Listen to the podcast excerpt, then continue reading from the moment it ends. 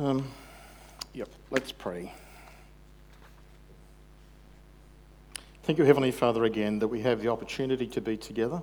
We thank you for your word, and we thank you for the opportunity we have to study it, to share together now. Help us, Lord, to uh, hear, to evaluate, to be discerning, and to, when it's clearly your truth, help us to embrace that and not simply to know it, uh, but be committed to obeying it, to doing it. So turn us, Lord, from being simply hearers into doers of that which you instruct us. We pray and ask in Jesus' name. Amen. Uh, my wife is away this weekend. She's down yesterday with uh, our daughter had a, a baby shower. So, as I told the congregation this morning, I had to dress myself get breakfast for myself. So I did okay, I'm sure. If you could report that to Rhonda, I'm sure she'll check up on me. She comes back this afternoon. We are in Thessalonians. What have I got to do? Don't know. Derek's going to do. I oh, can't see it on the back. How do I do that?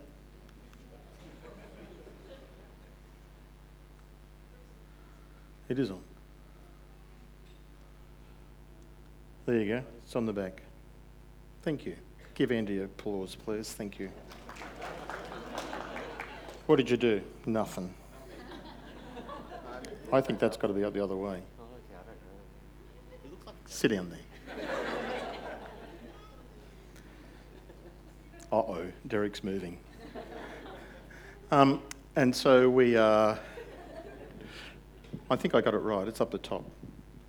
Is that correct? Yep, it is now. Thank, yeah, it wasn't before. You're wrong. And that one. Whoa. It's closing prayer, going good. Um, called it Staying the Course. The, Thess- the Thessalonians are a, a, a, young church and they. Um, I'll put that there. Don't let me forget there's a ring. I have to tell you about the ring, okay? Just ask me about it at the end. They're a young church and they had uh, come under the influence of some false teaching, and uh, that was uh, throwing them off course.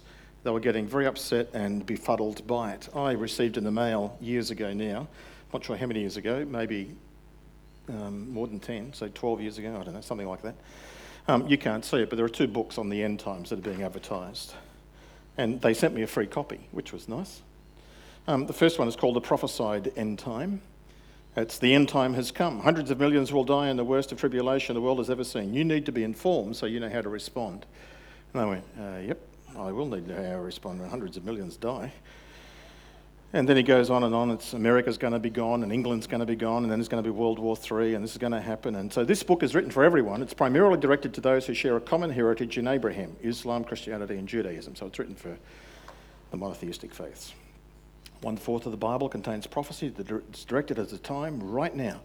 It's an incredible story. The second book, 2008, God's Final Witness, he goes on to talk about this book reveals the seven thunders of the book of Revelation. You know the seven thunders of the book of Revelation? Seven seals, seven trumpets. There are seven thunders. And John went to write down the seven thunders, and God says, Don't write that down. Keep that a secret. Well, this book tells us what the seven thunders are. Isn't that helpful? It also gives uh, more end time prophecies that will sharply increase during the next two years. The year 2008 is prophesied as the pivotal time for the end times. 2008. Um, he goes on to say, he names himself, and he goes on and he says that he announces in this latest book that he is the spokesman for the two witnesses. You know, in the book of Revelation, are two witnesses who come? Well, he's their spokesman. He's talking for them. And he says that 2008 will prove, to be, will prove the authenticity of all that he has written. Yep, it certainly does. Nonsense. False prophet. Got it wrong. Um, and so the Thessalonians had got something like that. Paul says in uh, the passage, 2 Thessalonians chapter 2, Now concerning the coming of our Lord Jesus Christ and our being gathered to him, we ask you, brothers and sisters, Don't become so easily unsettled or alarmed. And there are three sources, and it's a bit vague. Uh, by a teaching allegedly from us, whether by prophecy or by word of mouth or by a letter, that says or asserts that the day of the Lord has already come. Don't be so easily distracted, upset. Don't become overly anxious. And they were. They were unsettled. They had questions without answers. And someone, some influence in the assembly, whether it was a word of prophecy or whether it was some of a statement. Um, I heard Paul say when he was here, something like that. Or there was a letter, actually, that had been sent to the church. Supposedly from Paul, but it wasn't from Paul. Now, which is interesting, if you go to the end of this letter, 2 Thessalonians chapter 3, you go down to verse 17, Paul says, I, Paul, write this greeting in my own hand, which is the distinguishing mark in all of my letters. This is how I write. Somebody wrote a letter, signed Paul, when it wasn't Paul. He'd been copied. Uh, someone had pretended to be him, and they said a whole lot of nonsense that the day of the Lord has already come, right? We're on the final lap. It's Jesus is coming any minute. You know, it could be any day, any week now. Jesus will come through the clouds. It's judgment day starting. The tribulation is happening. They're experiencing persecution, certainly. And they were reading that and misunderstanding that to be the terrible times of the end. And so Paul writes to them this letter, to Thessalonians, to give them very clear instructions about an important truth. I've got to operate this at the same time. I can't multitask. I can do that or I can do this. So that's that bit, told you that bit. Paul says this, and this is key for my understanding of eschatology, the study of the end times. Don't let anyone deceive you, verse 3, in any way, for the day of the Lord will not come until two things the rebellion happens first, and the man of lawlessness, the rebel himself, is revealed, the man doomed to destruction. Two things have to happen before the day of the Lord comes. Two things have to happen before Jesus comes. There has to be the rebellion and apostasy. That a lot of people who are professing faith in Jesus and following him will abandon the faith. They'll give up the faith and they'll walk away. Do you know anybody who's done that? If I said to you, Has the apostasy started? Would you say yes or no? Some people would say yes because there are samples in every generation of an apostasy, of people who were once following Jesus but now aren't. And that which we are seeing today of people departing from biblical truth, from evangelical truth, from the gospel, it's certainly widespread. It's happening a lot. But I think it's going to get worse. A lot worse. Has the rebel been revealed yet? The Antichrist, the man of lawlessness. Who is it? He's not revealed yet. I know that Donald Trump is a very popular choice for some. It's fully understandable. End of the world when he was elected. Some would say it's somebody else through history. Again, throughout history, nearly every generation, they think that's the person, that's the Antichrist.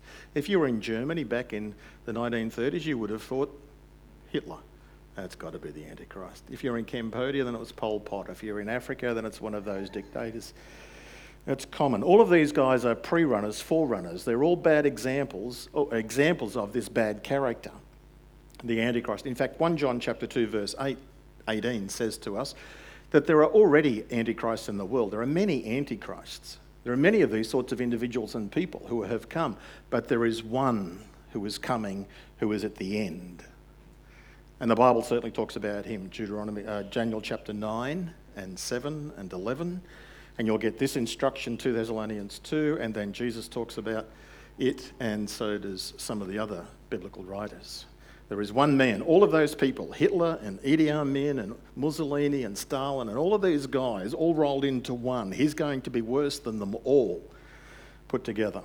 He's going to be a world leader. So Paul says, don't be distracted that Jesus has come, the end of the world has started, because these two things have to happen first the rebellion and the rebel being revealed.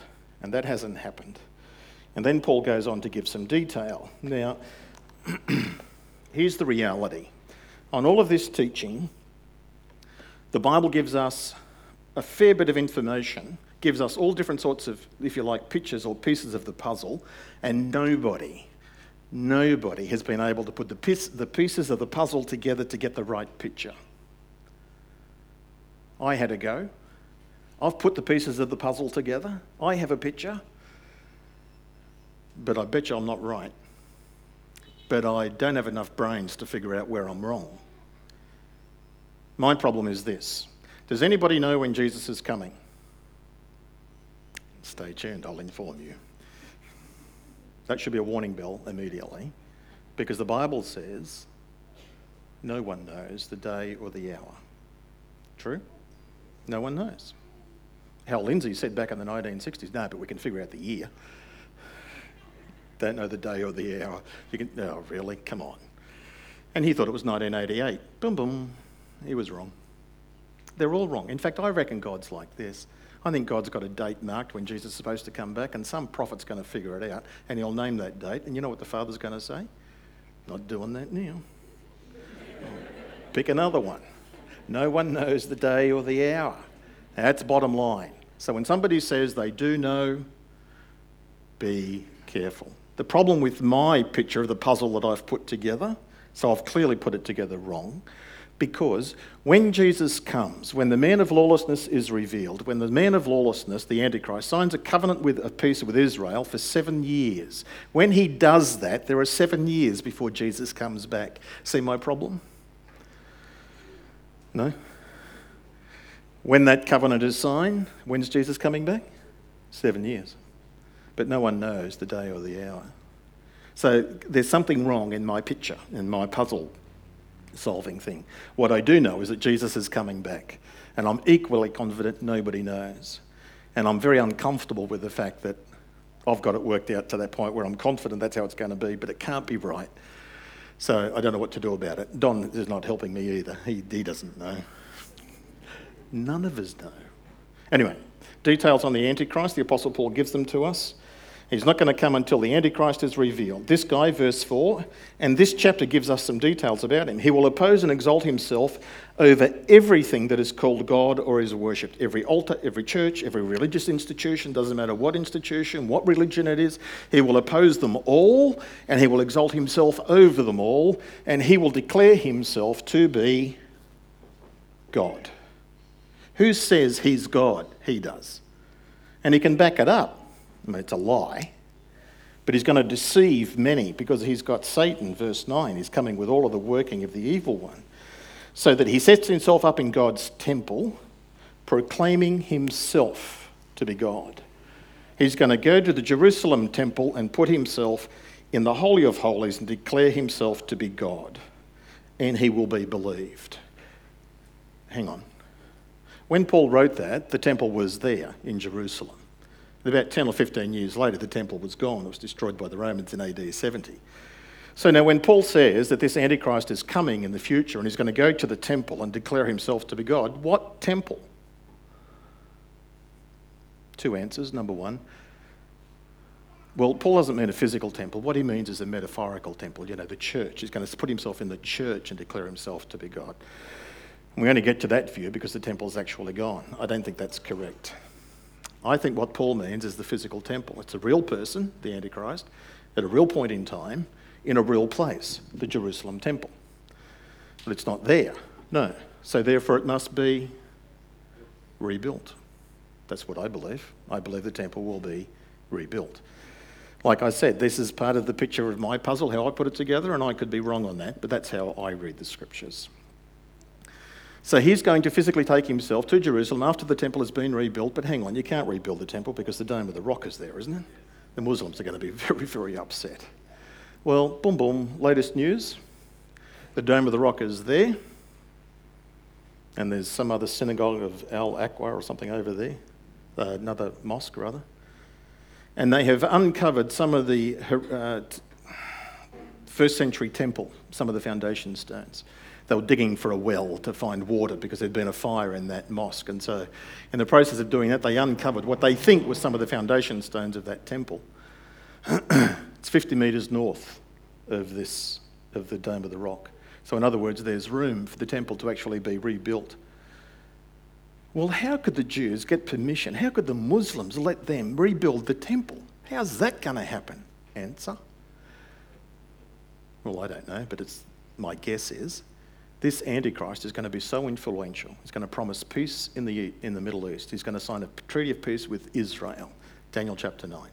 And he is going to be the one who negotiates all of this, and the temple will be, be rebuilt. And it's in that temple that he will declare himself to be God. So that's why I believe can Jesus come today? No. The man of lawlessness is not revealed, and the temple's not rebuilt, and all those things have got to happen beforehand. Well, what if you're wrong and Jesus does come today? I don't care. I hope I am wrong. I hope he does come today. Don't you? Yeah. So the point is be ready. Get off the planning committee and working things out and get on the welcoming committee for be ready for when Jesus comes. He's coming like a thief in the night. A thief is coming to your place. What are you going to do? You better make sure the doors are secure and you better make sure the windows are lockable. Betting you? A thief is coming. You need to be prepared. Jesus is coming. You need to be prepared. You need your life to be in order. You need God's forgiveness. You need to be made right with Him. Otherwise, you're going to be in a world of hurt and pain. Paul goes on, more details about this Antichrist. Uh, Paul says, verse 5, Don't you remember uh, that when I was with you, I used to tell you these things? Right from the very beginning, the first couple of weeks of them becoming Christians, Paul's talking about this sort of stuff, about the end time stuff. Jesus is returning, he's coming back, there's going to be an Antichrist, and he's going to do all these sorts of things. And, and then he annoyingly goes on and says, And now you know, Thessalonians, you know what is holding him back, so that he will be revealed at the proper time. For the secret power of lawlessness is already at work, but the one who now holds it back um, will continue to do so until he is taken out of the way. I told you this when I was with you, and now you know. They, Paul knew, they knew, we don't know. We don't know what the answer to that is, and it's quite puzzling. And there is about a dozen different answers, but keep listening because I'll give you the truth. Verse 6 And now you know what. What is holding him back, holding the Antichrist back? Because the Antichrist, the spirit of Antichrist, is already at work in the world and has been since the first from the Garden of Eden. That's what it says in verse 7. The spirit, the power of lawlessness is already at work. And it has been all throughout human history. And something is holding back this spread of evil. What is holding it back? Because the what in verse 6 becomes a person in verse 7. He. What is holding him back?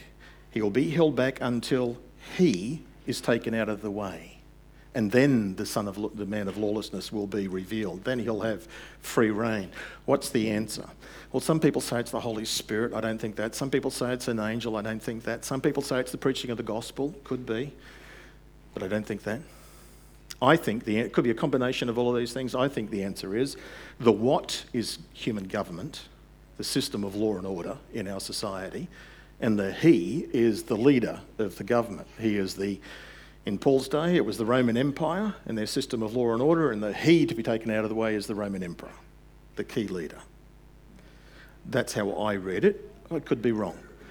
And so until, and this has happened repeatedly throughout human history, that when a nation departs from the founding morals of their fathers, from the beginning of their nation, usually within about 100 years, historians say, Usually, within about 100 years, that nation will then decline and be gone. America is on that slippery slope. You can watch it happening. It's happened 21 times throughout human history. Different kingdoms have risen up. They depart morally, they compromise with the, with the Creator's ultimate standards, and then within 100 years or so, they are then gone. They're invaded, they're wiped out, or something else has happened to them. They're overcome, they're conquered. We're watching America do it. We're on that slippery slope as well. We just had a national vote where a lot of our people declared something which is clearly not God's will or purpose or what God wants for us as His people, as His people created in His image. That's not God's will, it's a departure from God's direction. That spirit of lawlessness is at work in the world, but it's being held back. It's not as bad as it could be, it's going to get worse. That's the reality of it. And so when um, until that happens, until human law is overcome and this world leader emerges and becomes the leader of all nations. And verse 8, and then the lawless one will be revealed. We'll know who he is. And then wonderfully, Paul, who always keeps his eyes on Jesus, whom the Lord Jesus will overthrow with the breath of his mouth and destroy by the splendour of his coming. So Paul gives all these details about the upbuilding of this Antichrist coming, and then he um, marvelously says, oh, I've done that one, Jesus will destroy the Antichrist like that. It'll be a non contest. He'll destroy him by the breath of his mouth. Is that like a word or a effortless? And by the splendour of his coming. The Lord Jesus Christ will return and the heavens will part and he will be in all of his resplendent glory and everyone will see him. And the Antichrist will be destroyed. It'll be a one punch fight, and it'll be an immediate knockdown. There was a singer. I was the first congregation this morning. Uh, he's back in the 60s, 70s, 70s and 80s. His name was Carmen. Can't think of his. He's an Italian. He lives in America. Anybody know Carmen? Ooh. Four people. Five. Much better than the other congregation. Oh, you guys are smarter. Carmen wrote a song called The Champion. It's a great song. And in this song, he's talking about the life of Jesus and his death and his resurrection. And he likens it to a boxing match, the champion. And Jesus gets into the ring and he's boxing Satan, I think it is. And he's, you know, sparring and they're doing some rounds and he's taking some blows and he's giving some blows. And that's Jesus' earthly ministry. And then somewhere in the fight, Jesus puts his hands down by his side. He's not going to defend himself. And the evil one comes and punches him and it's a knockout blow. And Jesus is knocked out. Jesus dies in the gospel story. And then the referee, of course, once a, fighter has been knocked down, they begin the, the count. One, two, three, up to ten. Then it's declared a knockout. But in Carmen's song, he very creatively doesn't have a beginning of the count, it's the beginning of a count down. Jesus is knocked down. Ten, nine, eight, and everybody's gone, What's going on? Why is he counting backwards? Six, five. Because Jesus is going to rise from the dead. He's going to be ultimately victorious. It's a terrific song. And Jesus, of course, does conquer the evil one through the death and resurrection, ascends to heaven on high, where he now rules and reigns. one day he's returning. And when he's returning, it's a rematch. And it's a one punch fight. Jesus wins. He's going to destroy this all powerful individual, this Antichrist, by the breath of his mouth and by the splendour of his coming. That's how powerful Jesus is. Stay with Jesus, Paul is writing to the Thessalonians, and that's God's word to us as well. Stay with Jesus, don't be distracted. This man of lawlessness who opposes everything, declares himself to be God, sets himself up in the temple, being held back at the moment, but Jesus Christ will slay him. The Apostle Paul then goes on to give us some more details about this Antichrist in verse, what is it, 9, 8? Yep, 9. The coming of the lawless one will be in accordance with how Satan works.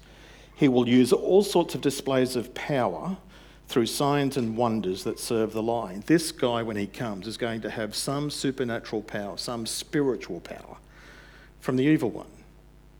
Just like Jesus was filled with the Holy Spirit and performed miracles, so the Antichrist is going to be filled with the evil one, son of perdition, second Judas, if you like.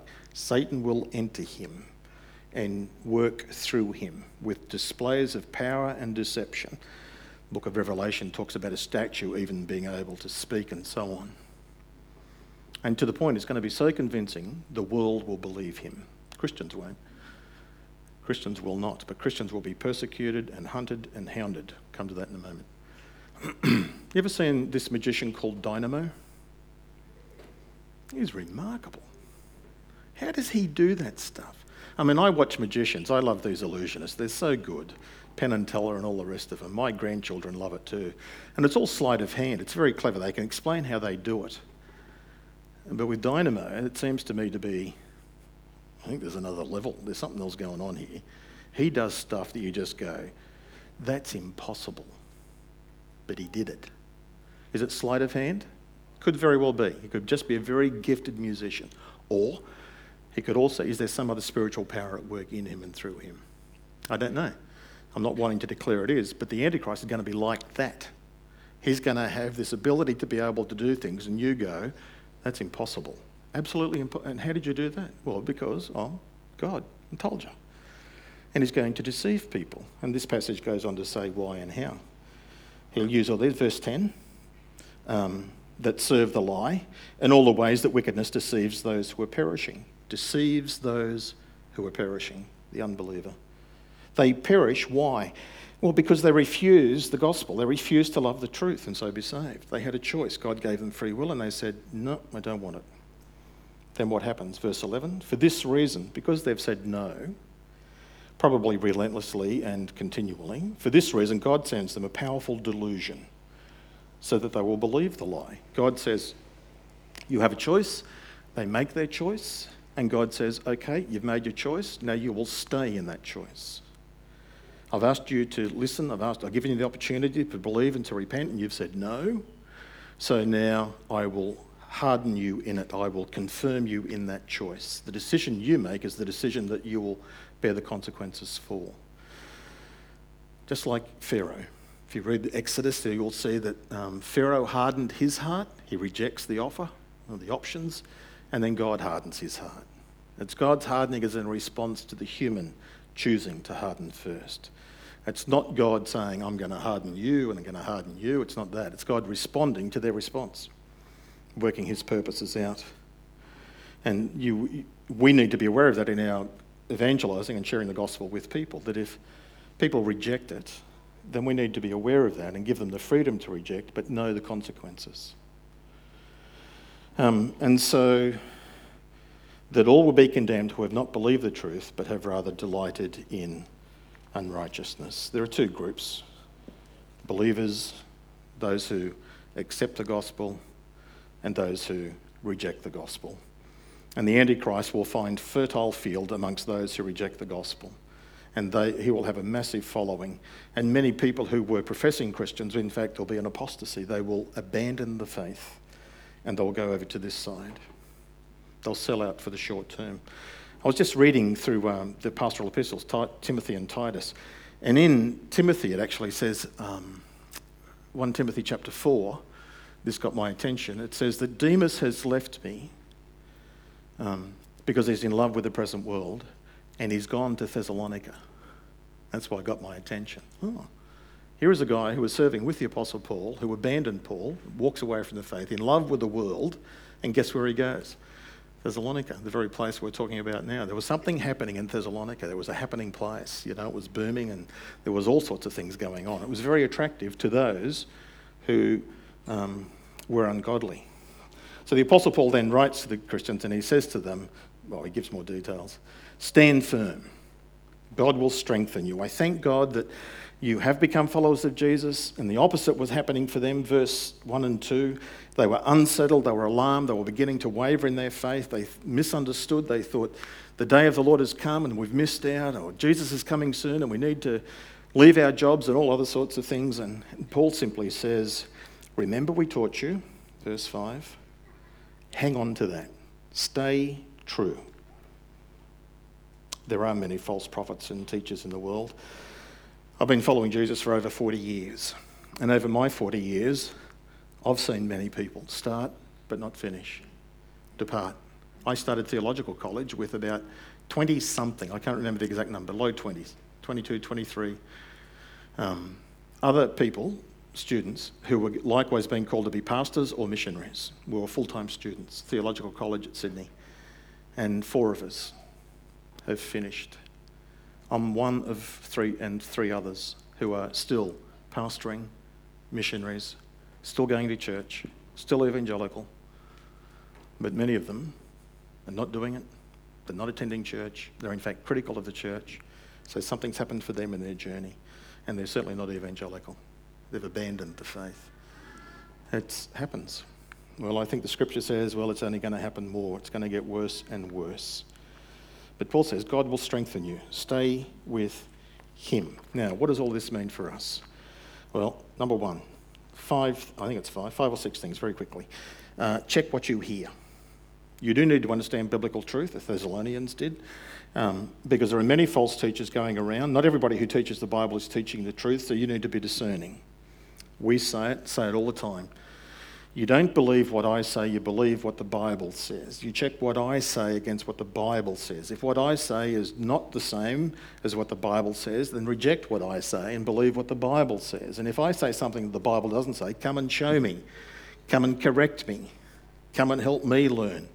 Do that for all of our pastors. Do that for anybody who stands in the pulpit. We are not infallible. We are not inerrant. We do make mistakes, particularly the other pastors.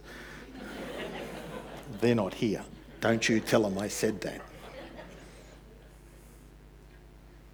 Yeah, we're all in the process of learning, and we don't want to teach error. I certainly don't want to misunderstand or misrepresent the scripture of what God says to us because the warning is great. Those who teach the scripture are accountable with a greater, stricter judgment. That's the reality. So for you, check what you hear always. Somebody once taught me, Jack Deere was his name, he said 80% of what we believe, we believe because somebody told us, not because we did the study ourselves. 80%, that's a lot, isn't it? How do you know that's true? Well, because he told me. Did I check it out myself? Well, how do you check that out? I can do it personally. And it, it's true. It's based upon what I read, it's based upon what others uh, I have heard say, and I put that together. It's not based just upon my own research.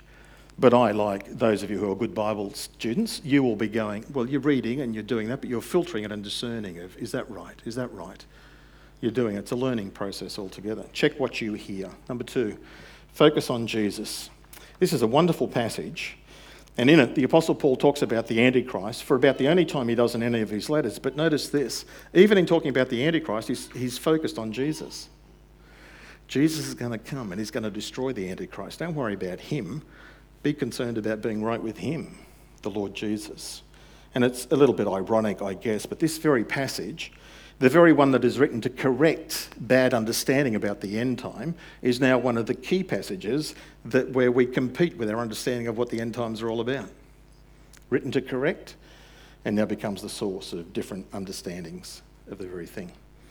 Here is the main application. Don't despair if evil wins the day. This passage is telling us that evil is coming. Evil is already at work in the world now, verse 7. And it's going to get worse, 1 Timothy chapter 4. Many will depart from the faith. People are going to abandon truth, have itching ears to hear teachers, whatever they want to hear. Uh, they're going to be lovers of themselves and they're not going to be loving God. It's going to get worse. So don't despair if, in the process of your life, evil wins some battle or some day, because evil will win some. And ultimately, it'll get much worse. And if we're still here, um, if we haven't died, or if the Lord Jesus hasn't returned in time, if we're part of it, then you will experience this horrendous downturn in the morals in society. Don't despair when evil wins the day.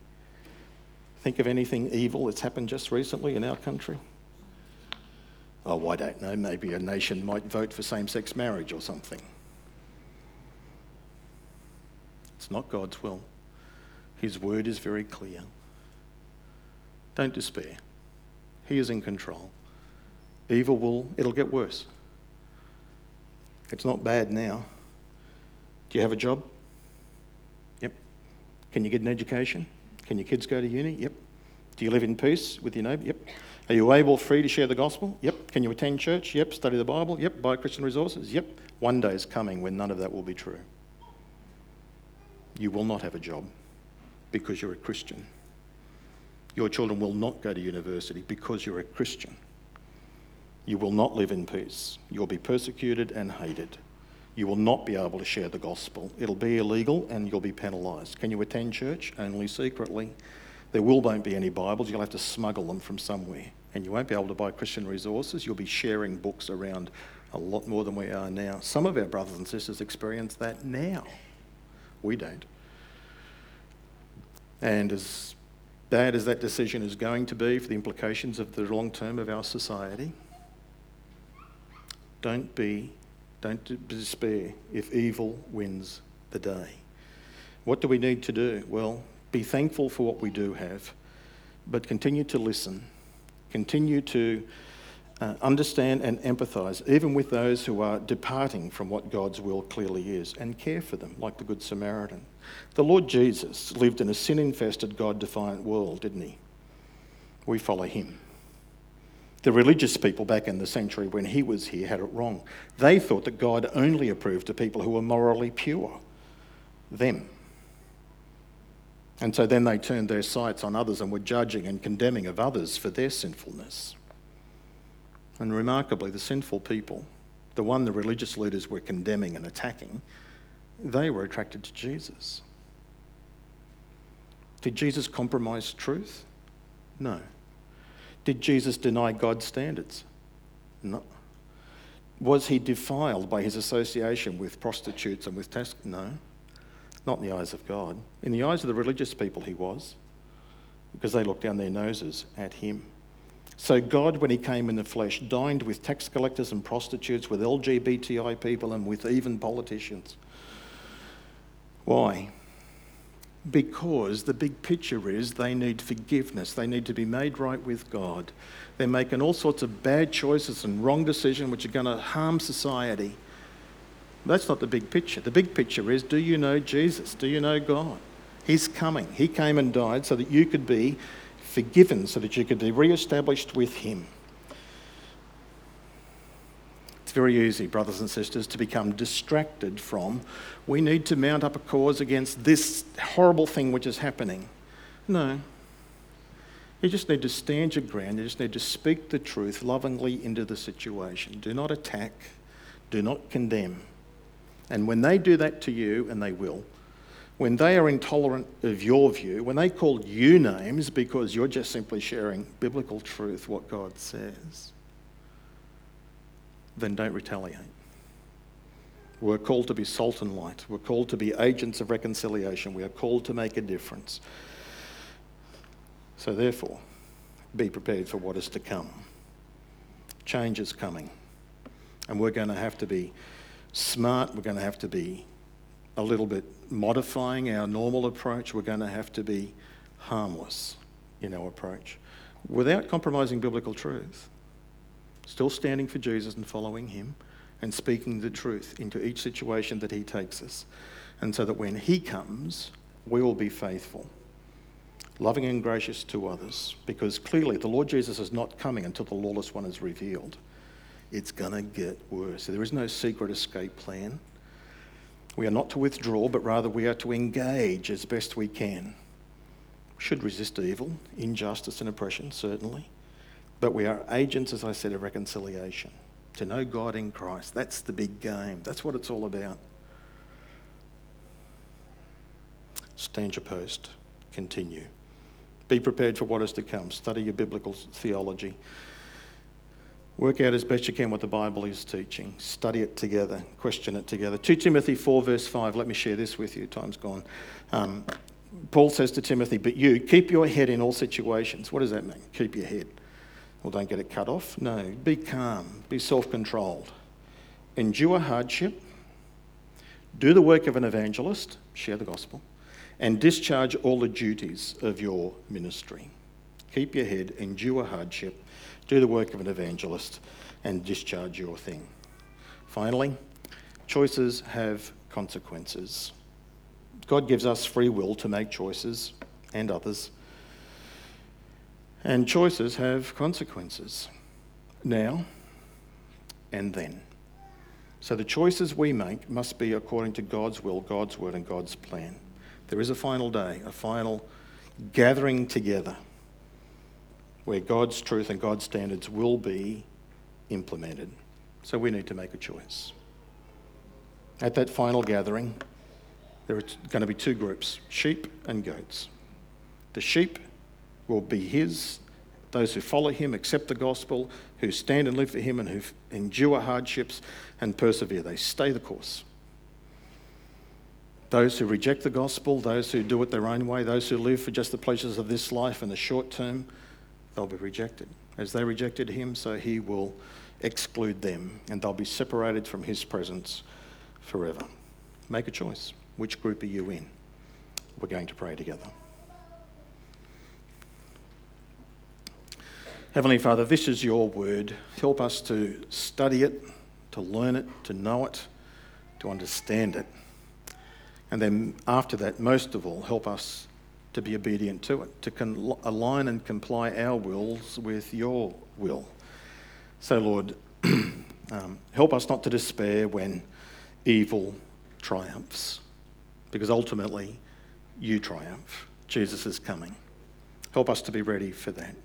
And in the meantime, help us to be faithful followers, agents of reconciliation, salt and light, um, being light in the darkness for your will and for your purposes and for your honour and glory. We pray. Amen. We're going to.